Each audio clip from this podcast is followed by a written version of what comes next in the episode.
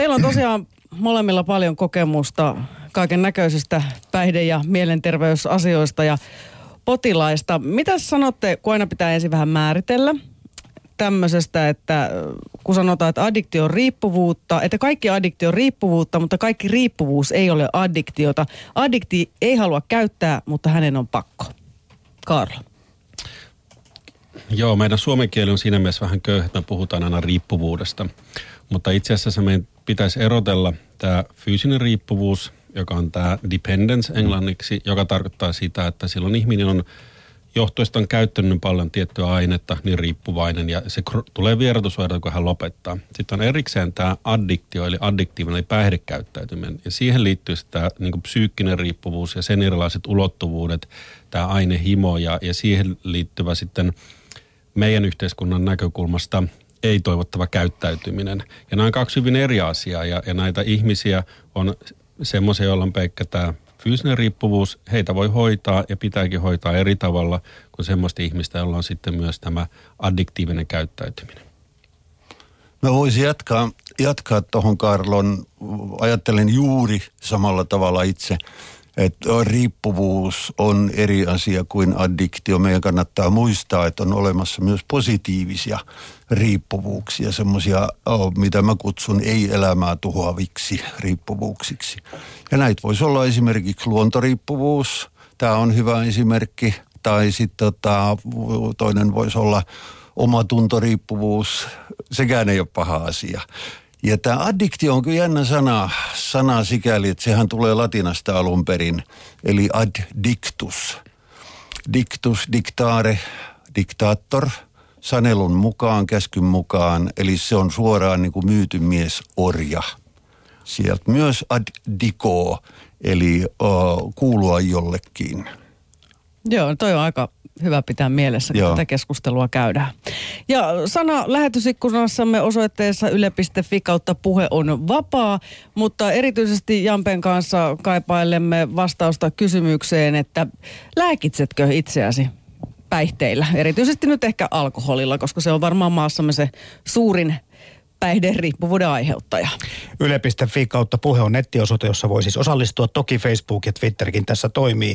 Olen myös kysellyt sitä, että, että kummin päin se homma menee, että aiheuttaako alkoholi masennusta vai juodaanko masennukseen. Ja siihenkin on tullut jo vastauksia. Tähänkin kysymykseen saa vastata tässä osoitteessa.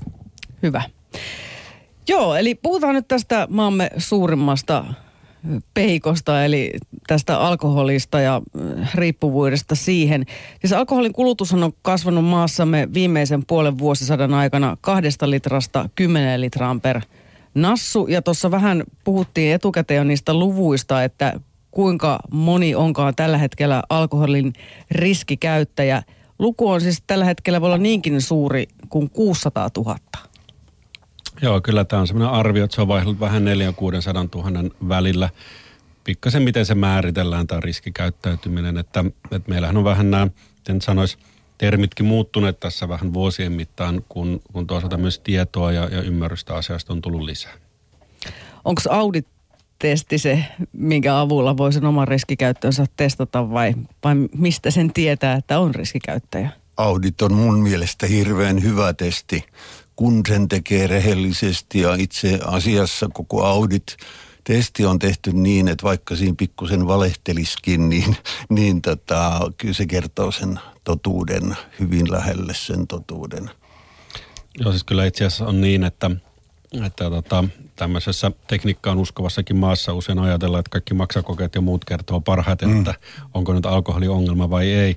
Nehän ei sitä tee. Kyllä nämä niin strukturoidut – eli, eli siis niin kuin, niin kuin tarkoittaa, että ne on niin kuin selkeät ja, ja niin kuin yksilitteiset niin kuin tämmöiset niin kuin kyselypatteristot on ne, joilla me saadaan ne parhaimmat tiedot siitä, että onko riskikäyttöä vai ei. Ja ne sitten täydentää toisen labrakokeiden kanssa. Ja siis tässä testissähän kysytään määristä, kerroista, siitä onko läheiset huomauttanut, oletko joskus tuntenut katumusta, oletko loukannut itsesi, mitä vielä? Mun piti tehdä tämä ennen, mm-hmm. ennen taas. En ole koskaan kovin montaa pistettä siitä saanut, mutta se on ihan hyvä semmoinen herättäjä kyllä. Siinä on kymmenen kysymystä ja, ja tota, mäkään en muista niitä kaikki nyt, mutta et, Jos on hyvin nopea tilanne, niin silloinhan suositellaan käytettäväksi Audit kolmosta. Joka löytyy meidän ajokyvyn arviointi esitietokaavakkeesta ja se on. Auditin kolme ensimmäistä kysymystä. Sitten on myös olemassa Audit C, mikä sisältää tämän Audit-lomakkeen kolmannen kysymyksen. Joo, että tässä voi ehkä, niin kun, jos joku haluaa tehdä näitä, niin, niin tuolla niin kuin verkossa löytyy sitten Agninkka säätetään päihdelinkki.fi, mm. jos on itse asiassa nykään myös sitten yli 65-vuotiaille oleva testi, joka on pikkasen niin kuin muutettu tähän niin kuin vanhusväestöön sopivaksi, koska selväähän on, mikä valtavasti usein unohtuu, että kun ikää tulee, niin alkoholia ei enää samalla tavalla se kroppa eikä psyyke kestä. Ilkan kanssa itse asiassa puhuttiin tästä ennen, ennen haastattelua, että jos kotiin hommaa sen terveellisen punaviinipänikän, niin kuinka paljon siitä sitten saakaan nauttia ja varsinkin jos on vähän iäkkäämpi?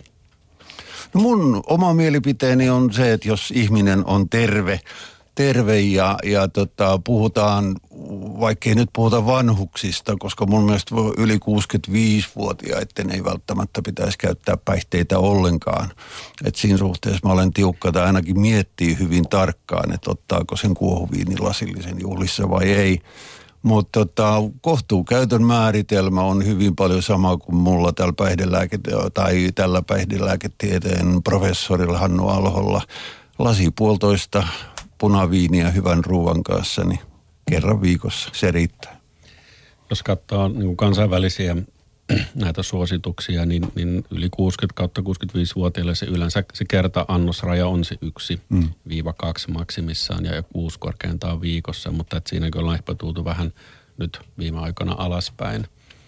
Ja, ja tota, se mikä on tietenkin, kun puhutaan näistä rajoista aina Suomessakin kauhean tärkeää muistaa, on se, että tämän, tämänhetkinen suomalainen nämä rajat on itse asiassa niin semmoisia, että jos käyttää sen verran, niin tulee hyvin suurella todennäköisyydellä haittoja. Kun muualla maailmassa taas ne rajat on semmoisia, että jos jää alle sen, niin todennäköisesti ei tule haittoja.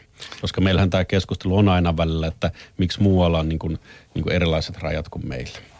Aivan, ja tämä oli yksi asia, minkä mä halusin ottaa esille tässä ohjelmassa. Eli nämä suomara, suomalaiset niin sanotut suurkulutusrajat, mistä nyt on ruvettu käyttämään riskiraja nimitystä, niin tota, ne on niin huomattavan korkeat. 24 annosta viikossa miehille. Korikaljaa. Niin. 16 naisille ja miesten kerta käyttömäärä seitsemän annosta ja naisilla puhutaanko Karlo Viidestä, joo puhutaan, nyt mä muistin oikein. Niin tota, siis hyvänen aika, mennään Ruotsiin, mennään Englantiin, mennään Amerikkaan, USAhan, niin nämä siis riskirajat on huomattavasti matalammat. Mutta se ju, mu, niin johtuu juuri tästä ajattelun erilaisuudesta, Joo. koska Suomessa on ajateltu, että ollaan katsottu se data, mitä meillä on niin kuin tutkimuksessa ja tiedetään, että kun tämän verran juo, niin sitten – hyvin suurella todennäköisyydellä sulle tulee haittoja. Että tämä pitäisi ihmisten ymmärtää, että tämä ei ole mikään turvaraja, vaan tämä tarkoittaa, että jos alat lähestymään näitä rajoja, niin se on, että, ja tajuat enemmän, niin voidaan melko varmasti sanoa, että haittoja tulee. No Lanttulla tämä mielenterveysohjelma, puhutaan niistä mielenterveyden vaikutuksista, mutta ja niitäkin voi aika pienellä juomisella itse asiassa jo tulla. Uni häiriintyy, voi alkaa vähän masentaa. Mitä vielä? No, voi tulla sitä ahdistuneisuusherkkyyttä, sitten tulee jotenkin keskittymisongelmia, mutta että sitten yksi, mikä ehkä usein sillä lailla vähän unohtuu, on se, että se vaikutus siihen niin omaan kanssakäymiseen muiden ihmisten kanssa, että jo pienetkin määrät alkoholia saattaa vaikuttaa siihen, että miten jaksaa muihin keskittyä tai miten on kontaktissa muihin. Ja, ja sitten kun tässä on tämä kysymys, että lääkitsinkö itseäni, niin, niin helpostihan alkoholi sitten – tai mikä muukin päihde muuttuu sitten se, siksi pääasialliseksi tavaksi hallita tunnetiloja. Ja se on tietenkin huono asia, koska se on hyvin yksipuolinen ja hyvin haitallinen tapa. Mä taas komppaan Karloa tässä, että tota, jos ihminen käyttää päihteitä esimerkiksi niissä tilanteissa, joissa hän jännittää – tämmöinen ujon ihmisen syndrooma ja totuttaa itsensä pikkuhiljaa siihen, että tota, pikkukännissä on hyvä mennä, mennä tilaisuuteen, koska ei jännitä ollenkaan niin paljon, on paljon sosiaalisempi. Niin ajan mittaan siitä tulee tapa, siitä, siitä tulee tottumus, siitä tulee jatkuvaa käyttöä, se jo lisää toleranssia. Eli ne annokset kasvaa, mutta se kaikkein pahin tilanne mun mielestä tässä käytössä on se, että loppujen lopuksi ihminen menettää sen oman tunnekokemuksensa tai yhteytensä siihen omaan tunteeseen, tunneelämäänsä, jolloin o, tavallaan o, se kontakti sinne tunnemuistiin katkeaa. Ja tässä on varmaan pätee ihan minkä tahansa päihteen Kyllä, kohdalla kyllä. tämä asia. Jampe, otetaanko muutama kommentti lähetysikkunasta, mitä ihmiset ovat vastanneet? Lääkitsevätkö itseään alkoholilla? Joo, täällä tuota, tulee kahdenlaista, että jos, jos lääke on sama kuin lohtu, niin kyllä. Ja aika monta, monta tuota vastaavanlaista viestiä tiivistettynä tähän yhteen. Sitten myöskin viitataan siihen, että kyllä, että kun nyt varsinkin tuli tämä joku tutkimus tulos tässä ihan hiljan, että olut on parempi palautusjuoma, niin joku kertoo, että aina stautti tiukan treenin jälkeen. Niin, no mutta tässä suhtauduttiin hyvin kriittisesti. Tähän oli yksi gradututkimus, jota oli vielä rahoittanut panimoteollisuus, joten me emme tätä ota. Mutta itsekin mm. kyllä testasin tästä taannoin, join pienen mukillisen olutta treenin jälkeen. Niin ainakin se maistui tosi hyvältä ja vei ja, ja ainakin hetkellisesti janoa. Mutta tota, Ilkka, Joo, mutta näissä kysymyksissä tai vastauksissa kultaa on selkeästi se, että miten alkoholi on aika salakavalasti mennyt meidän kielen käyttöön. Eli siellä on just tää, tämmöisiä kuin tuikkumurheeseen, mm-hmm. täytyy ottaa neuvoa antavat, ilo ilman viinaa on teeskentelyä, mikä saattaa, saattaa tai on mun tietojen mukaan jopa yhden firman mainoslause kieltolain jälkeen. Ja se on jäänyt elämään, elämään. Näitä on vaikka kuin hirveän paljon. Ja nimenomaan lohtu, lohtu on se, että tota, monet ihmiset hakee yksinäisyytensä lohtua alkoholista. Jos tähän täytyy jatkaa, sehän on oikeasti myös mielenkiintoista, niin kuin tässäkin keskustelussa on tullut. Aina puhutaan, että nautitaan alkoholia.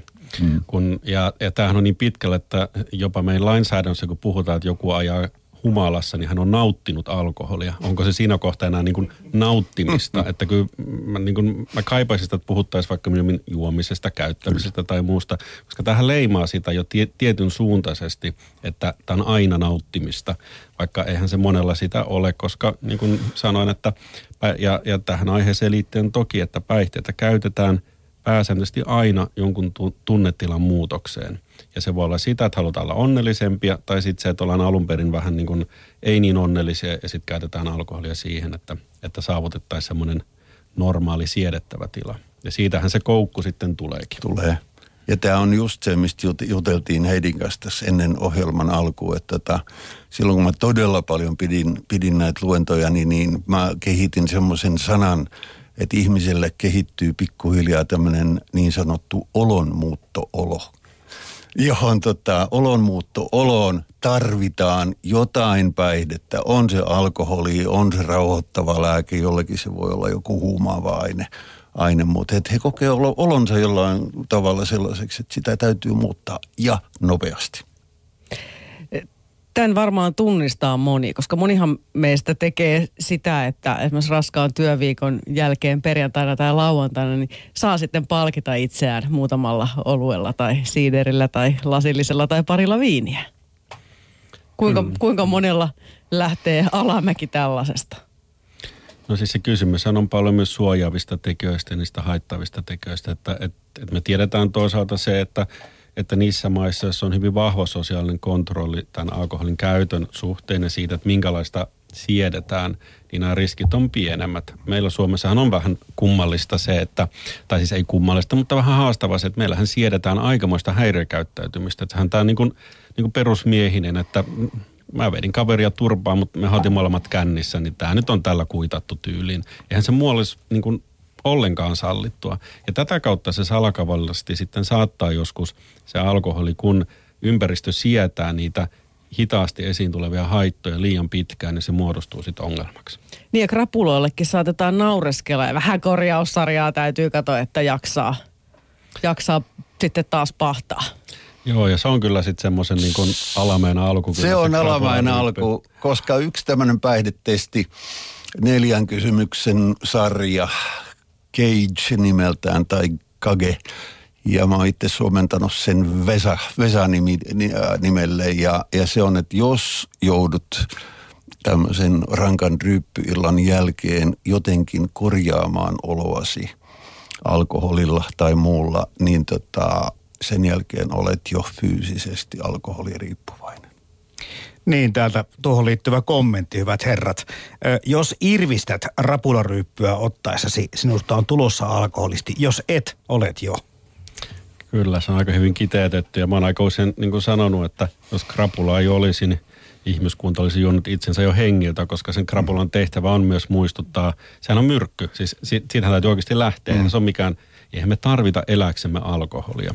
Ja, ja se on myrkytystila, josta elimistö toipuu ja jos tätä niin kuin tunnetta ei tule sitä pahaa oloa, niin eihän mikään estäisi juomasta ja myrkyttämässä sitä kroppaa ajan kanssa. Sen takia meillä on niin kuin ihmisiä, joilla on tämmöistä geneettistä altti tai suuntaa siihen, että se krapula ei tule, niin heillä on äärimmäisen iso riski juuri sen takia alkoholisoitua, kun he eivät saa sitä, kutsutaan sitä nyt vaikka rangaistukseksi siitä, mm. että mm. Tota, ollaan juotu se ilta ja ollaan myrkytetty se kroppa. Mutta on ihan sama reaktio, kun syöt tavallaan pilaantunutta ruokaa. Huono olohan siitä tulee ja, ja pää on pöntössä. Niin tai ylensyönti. Juuri näin. Eli syö niin, niin kauan, että on jo huono olo. Mutta tota, tosiaan joillekin meistä tulee niin huono olo runsaasta alkoholin nauttimisesta, että tuntuu siltä, että ei niin kuin mitenkään edes pystyisi tulemaan alkoholistiksi, koska siis ylipä, niin kuin kroppa vaan pettäisi. Joo, se on myös suojaava tekijä. Se tiedetään myös, että meillä on myös niin kuin ihmiset, jotka on herkkiä alkoholin vaikutuksille. Siis tälle niin kuin, se johtuu se, että se maksaa vähän eri lailla polttaa sitä alkoholia. Siitä syntyy semmoista niin kuin, sivutuottana semmoista myrkyllistä niin kuin, ä, ainetta, johon myös esimerkiksi antabus eli disufiraami perustuu. Ja, ja toki, jos heillä on tämä hirveän vahvana, niin kyllä se suojaa siltä, että siis, e, koska ihan kukaan loppupeleissä, ennen kuin on sitten riippuvainen, niin, niin tieteen tahtoin itseään sinne vessapönttökuntoon juo, että et, et näin mm. se vaan on. Mm. Mutta onhan meillä näitäkin tarpeeksi kovia holisteja, jotka – antamuksista huolimatta niin nauttivat alkoholia. Kyllä löytyy Kato, jo. nauttivat alkoholia. Aha, He eivät nauti alkoholia. Se, se, se, siitä on varmaan nautinto kaukana kyllä. Eli tämä oli hirveän tärkeä asia just tämä, että meidän täytyy pitää huolta omasta kielenkäytöstämme, etenkin meidän ammattilaisten. Tämä oli loistava tämä, että alkoholia ei nautita. Tai nautitaan silloin, jos sitä otetaan ruoan kanssa, se yksi lasi viini. Joo, mutta tämä on syvällä se on syvällä. Käytössä. Se on niin syvällä, että me itse ei huomata sitä.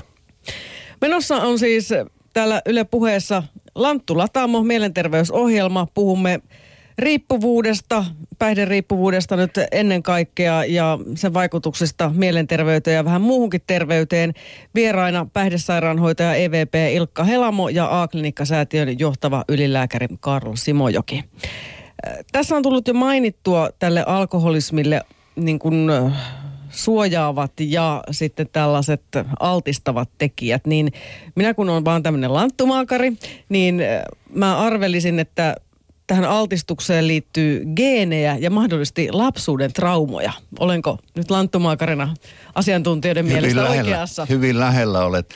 Eli puhutaan hyvin paljon tämmöisestä biopsykososiaalisesta mallista. Ja, ja tota, siinä on sekä ihmisen tähän biologiseen puoleen kuuluu tämä perimä, mutta myös tämän kemi- aivoihin kemiallisesti vaikuttavan aineen toistuva annostelu, jolloin aivojen peruskemia muuttuu ja äh, neurokemialliset reaktiot siellä muuttuu, jolloin, jolloin ihmisestä tulee silloin sitten päihteen käyttäjä. Psykologinen on tämä, puhutaan tästä itsehoitohypoteesista. Eli ihmisellä on niin paha olo, ahdistus, masennus, paniikki, että hän tavallaan kokee sen välttämättömäksi sen päihteen käytön. Mutta sitten tämä on hirveän tärkeä tämä sosiaalinen ympäristö. Koko yhteiskunta, missä me eletään, siis tämä on, mennään vaikka etelään, niin se on aivan erilainen tämä alkoholikontrolli, mutta myös ihan perheen sisällä tai perheyhteisössä, niissä yhdyskunnissa, missä täällä Suomessa asutaan, niin suhtaudutaan hyvin eri tavalla alkoholin käyttöön.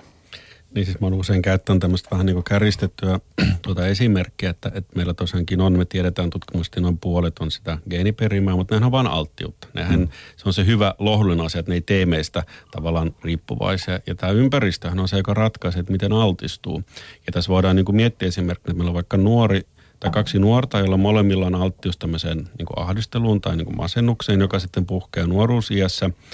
Ja, ja jos toinen asuu perheessä ja, ja kunnassa, jossa hänelle sitten löytyy niitä palveluita, että hän saa sitä niin kuin masennusta ö, tavalla tai alkavaa masennusta hoidettua, niin hän pääsee siitä läpi.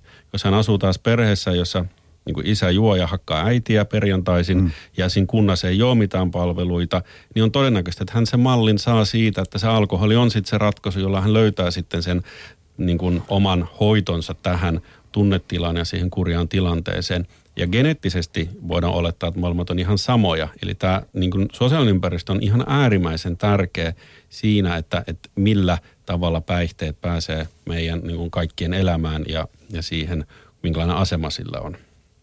Pureudutaan tähän vielä tarkemmin, mutta kuunnellaan tässä välissä erään alkoholistin tarina. Joo, Anu Rummukainen tapasi kuntoutuksessa olevan naisen hoitokoti Tuhkimossa Tohmajärvellä. Alkoholi vei kaiken ajan elämästä. Millä lailla sinulla alkoholi tuli elämään? Mieli pahaa. Rupesin pikkuhiljaa lääkitsemään ja sehän ties mihin se seurasi, että tahti kiinty, kiihtyi ja raittiit päivät väheni ja luisuin tosi nopeasti sitten sille alkoholin tielle. Minkälaista mielipahaa lääkitsit? Pettymystä, menetyksiä ja pahan olon tunteita. Mistä se äh, lähti? Lä- lähtikö se heti pullolla viinaa vai? No alkuun ihan saunaoluesta. Ja kas kumma, kun sitä huomasi, että mieli kohentui ja muuta, niin siitä sitten se lähti, että joka päivä se olut ja totta kai siinä sitten alkoholisietokyky kasvaa, niin sitä piti ottaa sitten vähän ajan päästä jo kaksi. Ja semmoista nurkan takana tissuttelua se ensimmäinen, ensimmäinen vuosi.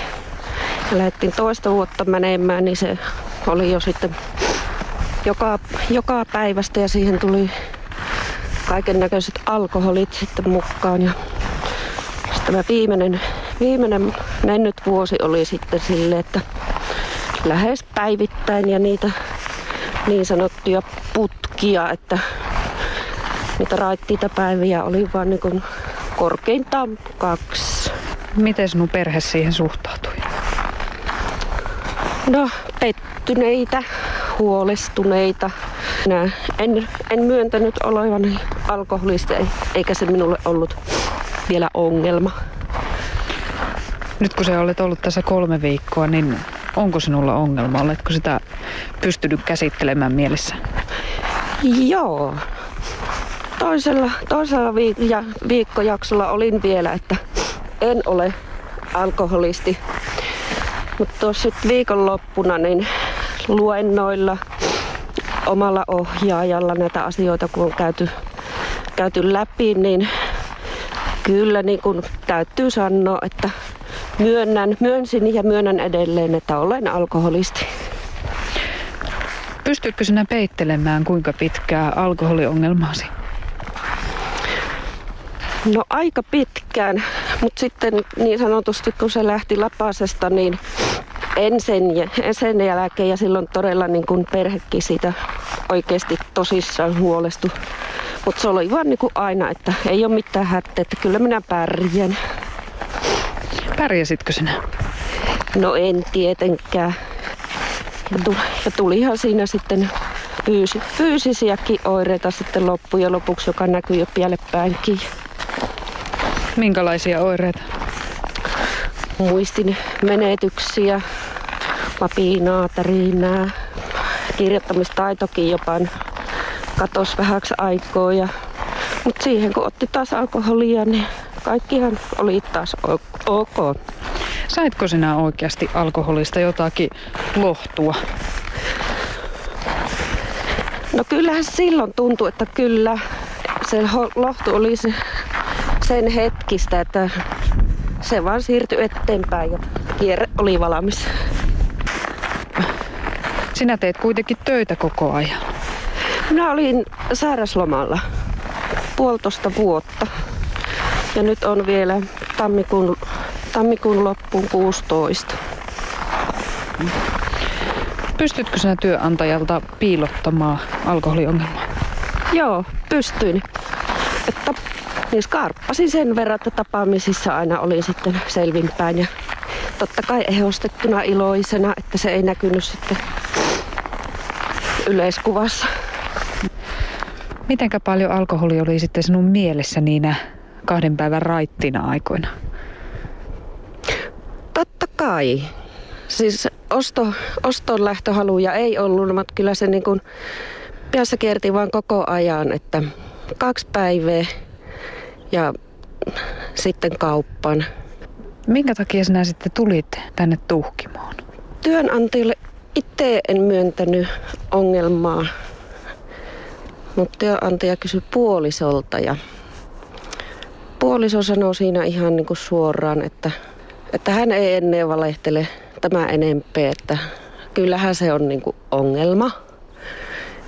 Ja siltä istumalta työnantaja sitten suositteli, oli kuullut tästä tuhkimosta ja soitteli sitten tänne ja ei mennyt pari-kolme viikkoa, kun sain ajan ja nyt on sitten se kolme viikkoa täällä oltu. Näin kertoi nyt kuntoutuksessa oleva alkoholisti. Toivotaan totta kai menestystä näissä raitistumispyrkimyksissä. Mielipahan pettymyksen ja menetyksen lääkitsemisen tahti kiihtyi, raittiit päivät väheni ja luisui tosi nopeasti. Puheen päivä. Lanttu Latamo on menossa ja tässä mielenterveysohjelmassa puhutaan tällä kertaa riippuvuudesta ja sen vaikutuksesta mielenterveyteen, vai kumpi siis olikaan ensin. Ilkka Helamo ja Karlo Simojoki ovat asiantuntijoina. Millaisia ajatuksia teille heräsi tästä edellä kuulusta tarinasta? Kuulostiko tutulta? Kuulosti hyvin tutulta. Ja tota, nimenomaan näinhän se käy ja mulle tuli mieleen, että tästä tuli kaksi ydinkohtaa, ydinkohtaa esille. Just tämä naisena oleminen, että naisethan alkoholisoituvat huomattavasti nopeammin ja herkemmin kuin miehet. Eli heidän alamäkensä alkaa, alkaa nopeasti. Että jos miehellä kestää alkoholisoituminen niin noin kymmenen vähän yli vuotta, niin naisilla saattaa mennä neljä, viisi vuotta siihen. Ja se alkaa just näistä saunakaljoista ja pikkuhiljaa se sitten tulee siihen, siihen että tota, se on päivittäistä se käyttö.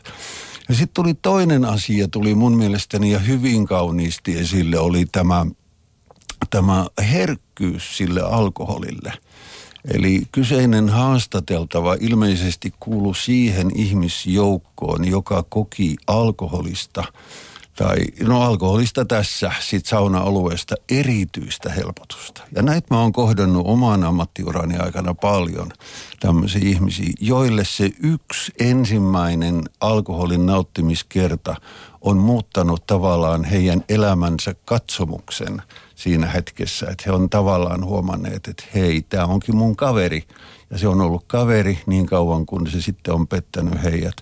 Mutta edelleen haluan sanoa, sanoa tälle, tota, jos hän kuuntelee tätä ohjelmaa, niin hän on tosi pitkällä omassa toipumisessaan ja ensimmäinen askel on oman alkoholiriippuvuutensa myöntäminen.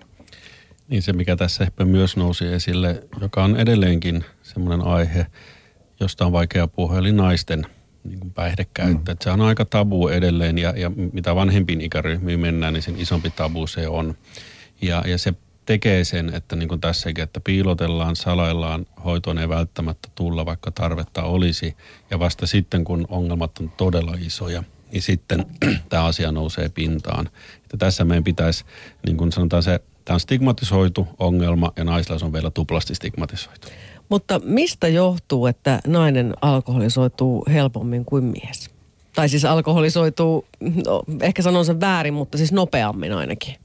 naisen kroppa on erilainen, Mm, että, että se ihan johtuu näistä niin kuin fysiologisista syistä. Mutta toki täytyy aina muistaa, että, että meillä on hirveästi yksilöllisiä eroja ja me ei voida niin kuin vetää semmoisia, siis tämä on pääperiaate, mutta, mutta tuota, olen minäkin nähnyt naisia, jotka juo niin kuin miehet pöydän alle mennen tullen, eikä, eikä se ole mikään ongelma heillä, vaikka he on puolet pienempiä. Että kyllä tässä eroja on niin kuin suuntaan ja toiseen. Muakin alkoi naurattaa tämä tarina, vaikka ei tämä välttämättä ollenkaan hauska tarina. Joo, tämä on tietenkin semmoinen mm, niin kuin, ehkä hauska mielikuva siitä, että, ja mitä ajatellaan, että, että miehethän juo aina naiset pöydän alle. Jampe, mitä tuumataan nettisivuillamme osoitteessa yle.fi kautta puhe? Shoutbox kansa huutolaatikossamme on ollut tässä aika aktiivinen koko lähetyksen ajan ja, ja totta kai täällä tulee huumoria äh, sekaan aika, aika paljonkin välillä, että, että mikään asia ei ole niin huonosti, että sitä dokaamalla saisi vielä huonommaksi, mutta kyllä valtaosa silti on sitä mieltä, että alkoholi on se, joka aiheuttaa masennusta, ei toisinpäin. Lääkitsin sillä itseäni eräs kirjoittaa, lopetin ja sain tilalle lievan masennuslääkityksen ja olo oli kyllä ihan eri maailmasta. Tämä kierre, kokeilkaapa ilman alkoholia ja apuakin saa, jos hakee, jos vaan uskaltaa kertoa. Ja jos ei jaksa taas, niin ystävien tulee auttaa, se on tosi ystävyyttä. Ja täällä vielä joku, että pitkään luulin kyllä juovani sen takia, että masentaa, mutta vuosien jälkeen kyllä se huomio kääntyy toisinpäin, vaikka en ehkä alkoholistin pahimmasta päästä olekaan. Tärkeä asia, koska luulen, että aika moni muukin suomalainen kärsii samasta. Yksinkertainen juttu, mutta ei oikein monelle selvä asia. Erittäin hyvä kommentti. Ja tästä taas tuli mieleen, mieleen tästä, kiitos vaan kommentoijalle tästä, että tässäkin on, tämä on jatkuva miettimisen aihe siinä, että kumpi tuli ensin munavaikana, depressio tai, tai päihderiippuvuus.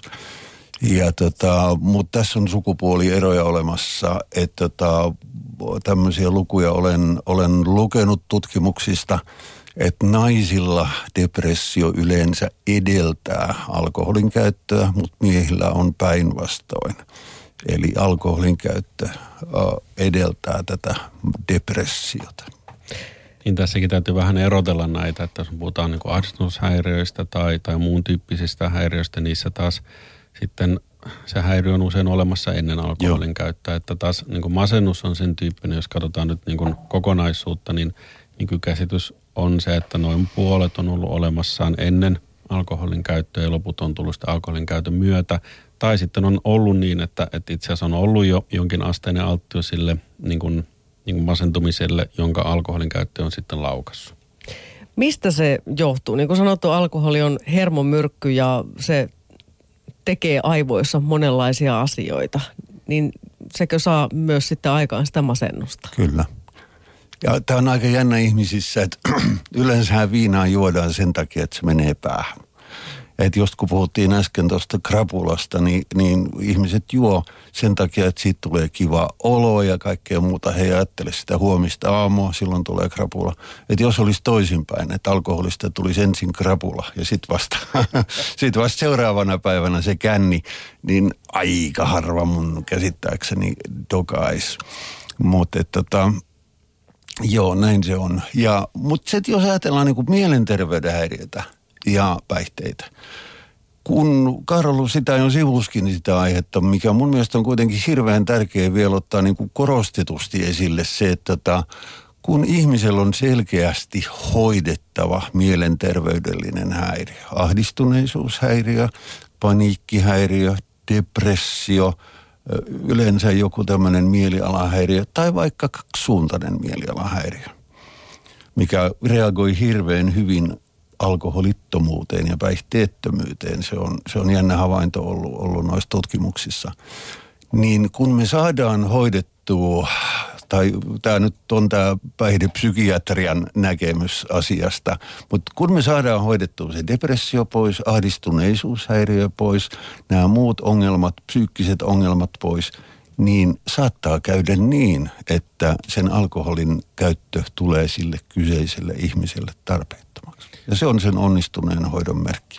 Sen takia onkin nykyään se vahva ajatus, että pitää hoitaa samanaikaisesti. Kyllä. Ennenhän ajateltiin, että Joo. raitistu ekana, ole puoli vuotta raittiina ja sitten me voidaan hoitaa sun masennusta esimerkiksi tai niin ahdistuneisuushäiriö.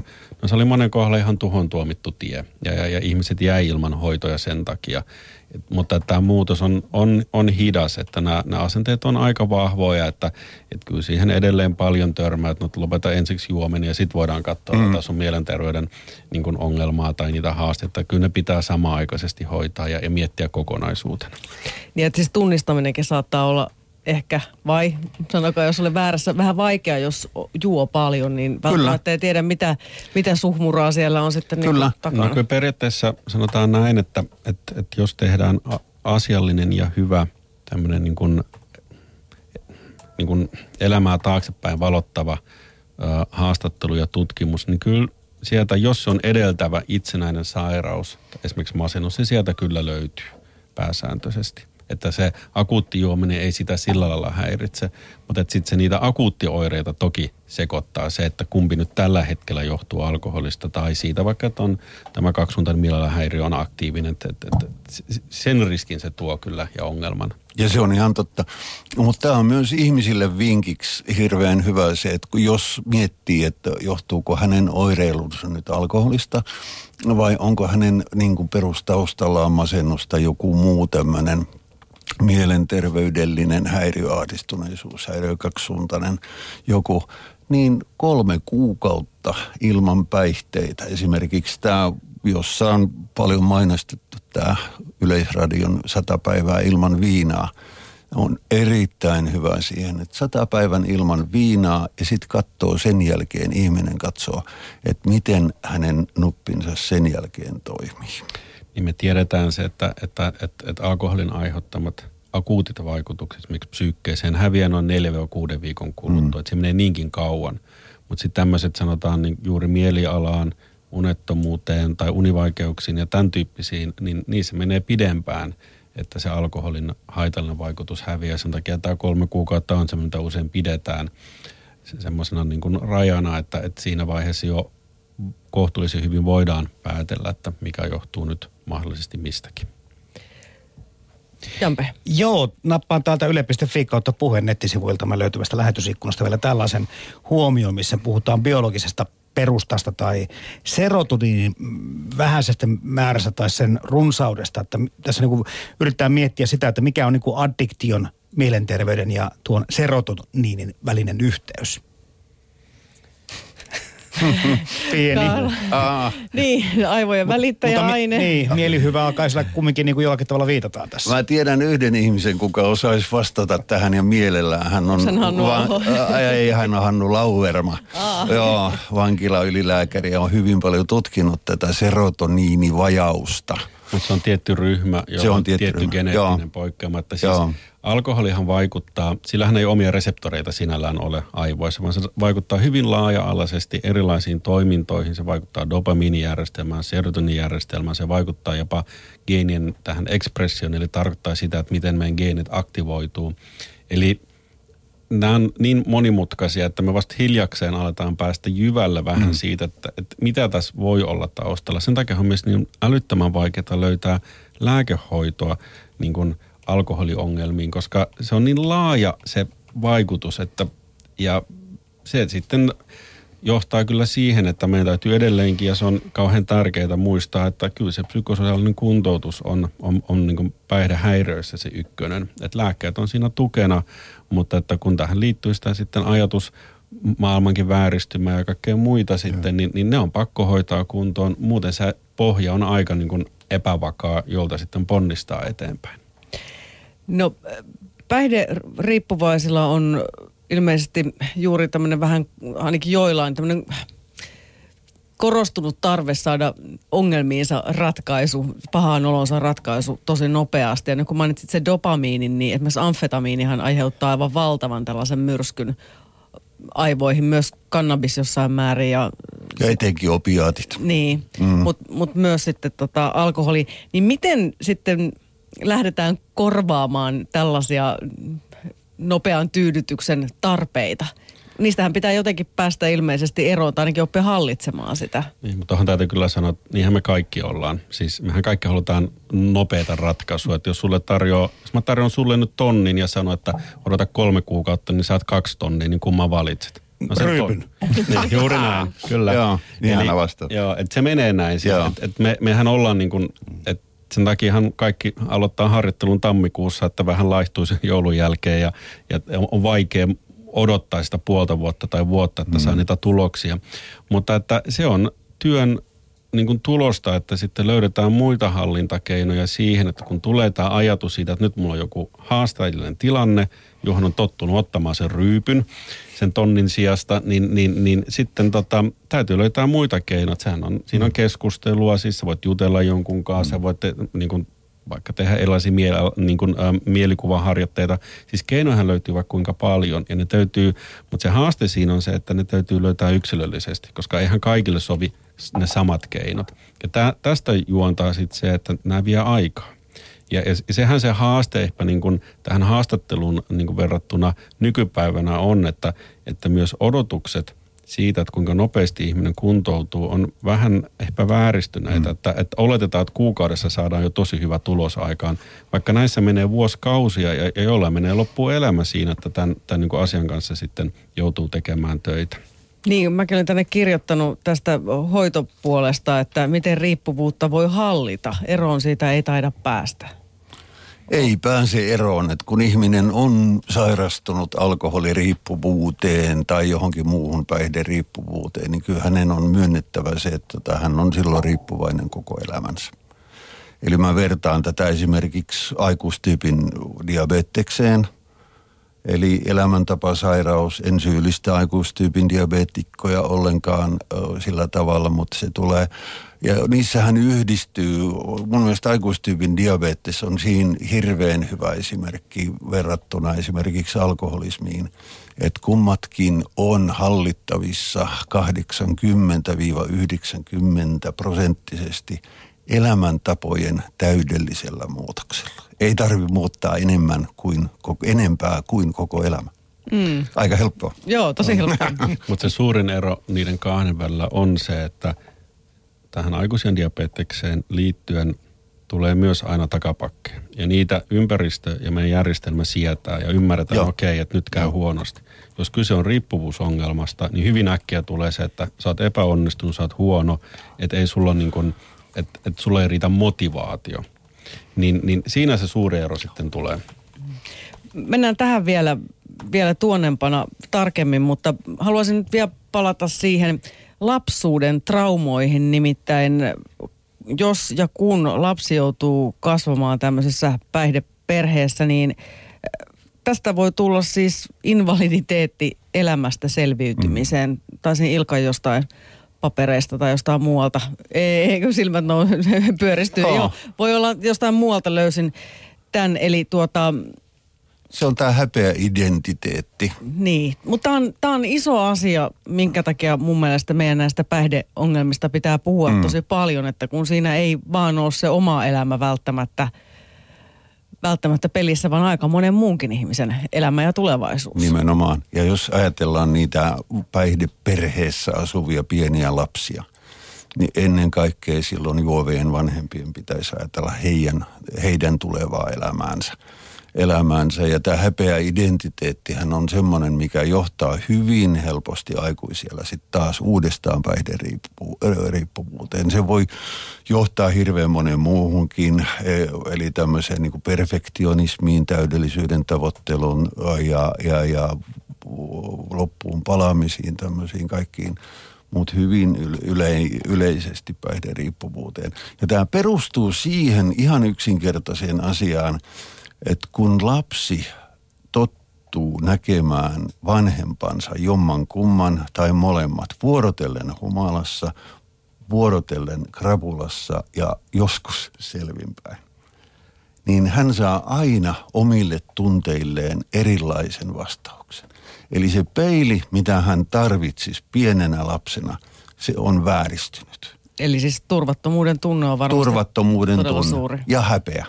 Ja tuohon täytyy kyllä liittää, että että tuossahan vaikka se puolitoista vuotta takaperin julkistettiin tämän niin kuin, niin klassisen lapsuuden tämmöinen niin kuin kysely, jossa todettiin, että, että noin parikymmentä prosenttia lapsista oli kokenut turvattomuutta, mm. kun vanhemmat ovat käyttäneet alkoholia ilman, että kyseessä oli niin päihdeperhe. Eli tämä juuri on se, että kun ne vanhemmat muuttuu pikkasen erilaisiksi ja oudoiksi, niin, niin, ja se on selvä, että jos tämä se toistuu päivästä toiseen tai säännöllisesti kerran viikossakin, niin, niin kyllähän se tuo sitten tietynlaista turvattomuutta. Mutta jos sitten on joku semmoinen ankkuri elämässä, sehän voi olla vaikka se mummo esimerkiksi tai mm-hmm. joku muu, niin se onneksi on myös suojaava tekijä, että et, et, et, et ei pidä niin kuin liian synkkäkään olla ei, tässä. Ei, mutta mummo tai pappa, joka itse ryyppää. Juuri näin. Mm. Tai siis se, että jos vanhemmat käyttävät alkoholia, niin ehkä pienten lasten olisi sitten hyvä olla selvinpäin olevien ihmisten hoidossa esimerkiksi. Kyllä. Että sitä voi ihan, ihan sitten välttää. Kyllä. Tuli vaan mieleen äh, nämä Lasinen lapsuus äh, YouTube-videot, mainokset, mitkä on niin karmeita, että melkein soisin, että jokainen kuulija, tai vaikka edes kuulumassakin, kun katsomassa YouTubesta tai jostakin kohteessa sen, miltä ne näyttää. Miltä ne vanhemmat näyttävät humalassa lasten silmin. Ne on niin karmeen näköisiä, oikeasti pelottavia. Ja kannattaa myös muistaa tämä pullopostia lapsuudesta, joka pyörii myös tällä hetkellä Ylen kanavilla, missä aikuiset ihmiset sitten kertovat siitä, millaista on ollut elää päihdeperheessä. Ihan avaavia tarinoita kuului tai näkyy eilenkin TV1. Lanttu Latamo on menossa. Meillä on kymmenisen minuuttia aikaa keskustella ja mietin, että mihin tässä oikein tarttuisi, kun tosiaan näitä kysymyksiä on aika paljon. Puhutaanko siitä hoidosta vielä vähän tarkemmin? Puhutaan mielellään. Joo, koska, koska se on ainakin Ilkka Helamon ihan niin kuin tätä ydin, ydinosaamista. Eli tuota, kun potilas tulee vastaanotolle tai hoitoon, niin hän on ainakin varmasti siinä vaiheessa jo myöntänyt jossain määrin ongelmaansa. Toivottavasti. Ei välttämättä. Okay. Se riippuu, mihin hän menee hoitoon. Jos hän menee esimerkiksi johonkin sairaalaan, mihin alkoholin käyttönsä takia puhutaan näistä päihdeehtoisista tai päihdejohteisista sairauksista. Hänellä voi olla vakava maksaongelma, hänellä voi olla haimatulehdus, hän on voinut esimerkiksi kolmannen kerran ajaa autonsa ympäri, ympäri niin tota, kännipäissään niin hoidetaankin vaan hänen traumojaan. Ja hän itse ei myönnä olevansa alkoholiriippuvainen. Ja just tämä, mitä niin kuin Karlo äsken sanoi, niin tässä vaiheessa pitäisi tehdä näitä strukturoituja kyselyitä. Joko audit, audit kolmonen ja, tai joku tämmöinen, jotta saataisiin se ihminen havahtumaan siihen omaan päihdekäyttöönsä. Eli kyllä meidän päihdehoito työntekijöiden tehtävä on myös kriisiyttää ihmisiä. Karlon näkökulma on erilainen, koska hän ja hänen porukka, työporukkansa tapaa ihmisiä, jotka tulevat hoitoon päihdeongelmiensa takia. Ja mä olen sitten taas tehnyt töitä isossa sairaanhoitopiirissä, missä kohdattiin itse asiassa jokaisella klinikalla – niin hoid- kohdattiin näitä päihdehäiriöisiä ihmisiä. Et ei ollut semmoista klinikkaa, missä ei, ei, ei olisi kohdattu näitä. Ja, ja tota, se vaihteli hyvin paljon. Ja mä muistan yksi turkulainen ortopedi kerran, me pidettiin yhdessä tämmöinen kipu- ja päihteet koulutus siellä. Niin hän sanoi, että traumatologian puolella niin tämä päihteiden käyttö – liittyy näihin traumoihin noin 50 prosenttisesti ja tehohoitojaksoihin 4-50 prosenttisesti. Mutta siinä on kolme poikkeusta, jolloin tämä luku on 100 prosenttia. Ja se, ne poikkeukset ovat vappu, juhannus ja uusi vuosi. Suuria suomalaisia juhlapäiviä. Kyllä. Joo, jotka... alkon myynti taitaa olla, olla niin kuin Eikö se ole jouluna kaikkein suurinta kuitenkin? Joo, muistaakseni niin. kyllä näin, näin, näin on, se on ihan on totta. mukava perhejuhla. niin. Mutta että, niin kuin tuohonkin täytyy sanoa toki, että kyllähän mekin kanssa ajatellaan, vaikka me kohdataan päihdeongelmaisia pääsääntöisesti, kyllähän meillekin tullaan paljon, että vaikka vaimo on sanonut että nyt oikeasti Joo. että Ilkka läheppä nyt tonne, tonne vastaanotolle, että mä en mm. jaksa katella tätä, tai työnantaja on ohjannut tai muuta. Ja, ja, ja, ja tässä tullaan sitten siihen motivaatiokysymykseen, Joo. koska meillähän on usein ja edelleenkin vahvasti ajatellaan, että se motivaatio pitää olla olemassa silloin, kun sä tuut sinne hoitopaikkaan. Ja jos sitä ei ole olemassa, niin sua ei voi hoitaa. No näinhän se ei tietenkään ole, vaan, vaan, se, vaan se on tavallaan sen ammattilaisen tai, tai, tai voisi olla myös vertaistukiryhmä tai mm, jonkun muun kyllä. tehtävä on se, että luoda se motivaatio. Ja se on toisaalta tämän, niin kuin mä muistan kyllä tämän niin kuin oman työn suolahan oli juuri se, että, että sä löydät sen tavallaan sen pienen asian, joka saa sen ihmisen niin kuin lähtemään siihen muutokseen. Se, että sehän oli se mielenkiintoinen, että Se miten oli, mä niin kuin, kyllä. koska se on joka ihmisellä erilainen. On. Mutta tähän me tarvitaan aikaa, mihin mä jo aikaisemmin viittasin, jota meille ei nykyään enää kovin helposti anneta, kun kaikki tikittää tässä kvartaalitaloudessa. Ja, ja, mutta jos ei aikaa ole, niin me ei koskaan päästä siihen, että se muutos sitten lähtee niin kuin käyntiin. Aivan, tämä motivaatio oli hirveän hyvä ottaa esille, koska se ei ole mikään stabiili, vaan se on nimenomaan työntekijän herätettävä tila, tämä hoitomotivaatio. Joku potilas voi olla jo itse motivoitunut siihen, että nyt hänen täytyy saada tämä viinajuontinsa loppumaan, tai sitten hänellä saattaa olla semmoinen motivaatio, että, tota, että hän voisi edelleen jatkaa sitä viinan, viinan käyttöä, mutta että ne haitat vaan saisi sais niinku vähän vähentyä. Mutta tota, se on työntekijän tehtävä. Aina kyseisessä hoitotilaamisessa tai tilanteessa, hoi, kohtaamisessa. Ja mun mielestä hirveän hyvä apuväline, että jos tätä nyt kuuntelee ammattilaiset, ketkä kohtaa näitä päihdehäiriöisiä tai mielenterveyshäiriöisiä, joilla saattaa olla myös päihdeongelma, niin motivoivassa Motivoiva haastattelu antaa loistavat työvälineet tämän motivaation kipinän herättämiseen. Mutta mitä jos tätä ohjelmaa kuuntelee joku semmoinen, joka etsii sitä motivaatiota juomisen tai jonkin muun päihteen vähentämiseen tai lopettamiseen, niin mitä niitä syitä voi olla? Niin kuin sanottu, ne on yksilöllisiä, mutta varmasti on jotain semmoisia yleisiä, mitkä toistuu. Onhan tietenkin terveys on yksi. Että sitten mm. kun se huoli siitä herää, sen tulee aika usein esille. Mutta sitten on myös se, että, että niin kun havahtuu siihen, että hei, että mä haluan elämältäni muutakin kuin vaan sen kaljakorin tai, tai, tai sen viinipönikän niin kuin seurakseni iltasin. Ja, ja tota, että, tai se uhka, että, että sit niin läheiset hylkää tai työpaikka menee. Että kyllä ne on tämän tyyppisiä. Ja sitten moni vaan siihen väsyy, mutta tämä on oikeasti tämä niin motivaatio on, siis se on meillä kaikilla. Mä tykkään mun työstäni hirveän paljon, mm. mutta kyllä mullakin on aamu, että tekisi vaan mieli kääntää kylkeä, että niin todeta, että mä jään nukkumaan. Ja se on luonnollista, se, se on meillä kaikilla, että me ei saataisi tuomita näitä ihmisiä mm. siitä, että heilläkin tämä motivaatio vaihtelee. Mm. Juuri näin. Mitä asioita ihmisellä elämässä ylipäätään pitäisi olla, että paraneminen on mahdollista. Pitää varmaan olla jotain semmoista mielekkyyttä. Monillahan saattaa olla vähän semmoista näköalattomuutta, jota se viina, viinajuonti sitten tai jonkun muun päihteen käyttäminen helpottaa.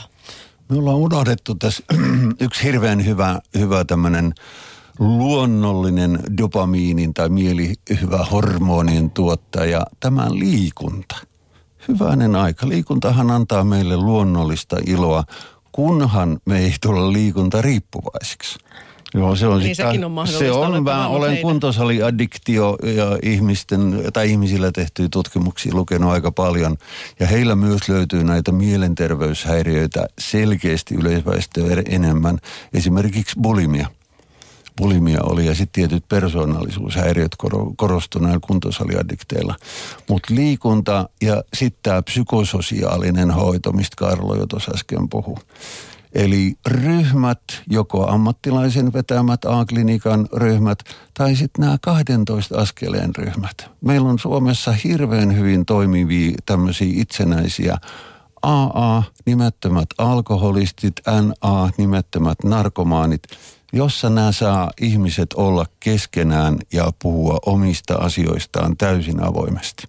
Mutta jos niin pikkasen mennään tuossa taaksepäin, mitä ihminen voi tehdä, joka miettii tätä.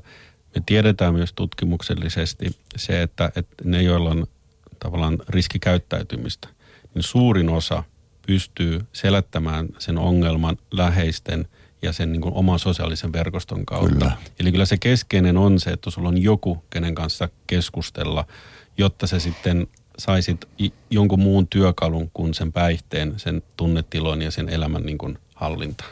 Kyllä. Ja jos sanotaan nyt läheisestä ei ole tähän, niin silloin ammattiauttaja tulee Juuri näin. mukaan. Vertaiset ja ja muut. vertaiset, muut kaikki tämmöiset. Mutta se on hyvin tärkeää. Eli se itsestään ulospäin tuleminen, eikä asioiden salaileminen. Niin kuin tämä haastattelussa tämä nainen kertoi, että hän oli salaillut sitä käyttöään pitkän aikaa ja kieltänyt oman riippuvuutensa. Eli puhukaa toisille. Kyllä. Mutta vielä, vielä niin kuin siitä, että tämä on kuitenkin niin kuin vähän tabu edelleen, mikä on ihan häkellyttävä, kun ajattelee, että tämä on oikeasti alkoholismi on vähän niin kuin kansansairaus melkein täällä. Et ihmiset hel- helposti tungetaan ihan marginaaliin ja niin kuin Karlo sanoi, niin ei anneta edes lupaa epäonnistua. Mm. Vaikka muissa sairauksissa niin saatetaan tarkistaa lääkitystäkin moneen kertaan. Joo, ja tämä on jännä tämä tabu, että se, se, se niin kuin siirtyy tai leviää myös niin kuin hoitotyöntekijöihin. Esimerkiksi silloin, kun mä tein töitä VSSHPssä ja tavallaan kannustin näitä osastojen henkilökuntaa niin tekemään näitä päihdehaastatteluja, niin he sanoivat, että ei he voi, että jos se potilas loukkaantuu. Niin, mutta yksi tärkeähän tässä näkökulma on myös, että toki tämä on niin kuin tabu myös siitä, sen takia, että päihdeongelmahan tarkoittaa sitä, että ihminen joutuu kohtaamaan sen tosiasian, että hän on menettänyt hallinnan jossain mm. asiassa elämässään. Ja se on meille kaikille ihan kauheata. Ja toisaalta, jos niin kuin mä muistan itsekin, kun mun, niin kuin, tota, mä en kauheasti juo, ei johdut, mä oon joku absoluutisti, mutta mä vaan, ei, ei mun tee mieli. Niin kyllä mun ystävät pitkään sitä aina vähän oli niin kuin hämillään mun kanssa ja vähän varuillaan, kunnes mulle selvisi, että hehän joutuu itse pohtimaan mm. oma alkoholin käyttöön, kun he näkivät, että minä pidän hauskaa Joo. ilman alkoholia. Ja t- joo, mä ehdin vielä yhden tärkeän asian sanoa. Aina kannattaa puuttua läheisen, alaisen tai kaverin päihdeongelmaan. Osa loukkaantuu, mutta se prosenttiluku on niin pieni kuin kaksi. Karlo Simojoki ja Ilkka Helamo, kiitos tästä mainiosta keskustelusta. Toinenkin tunti olisi varmaan vierähtänyt, otetaan joskus toisen kerran sitten uusiksi. Sopii mulle. Lanttula Tamo tulee jälleen kuukauden kuluttua ja silloin puhutaan nuorten syrjäytymisestä tai siitä, että osalla nuorista menee hyvin ja millaista apua he tarvitsisivat.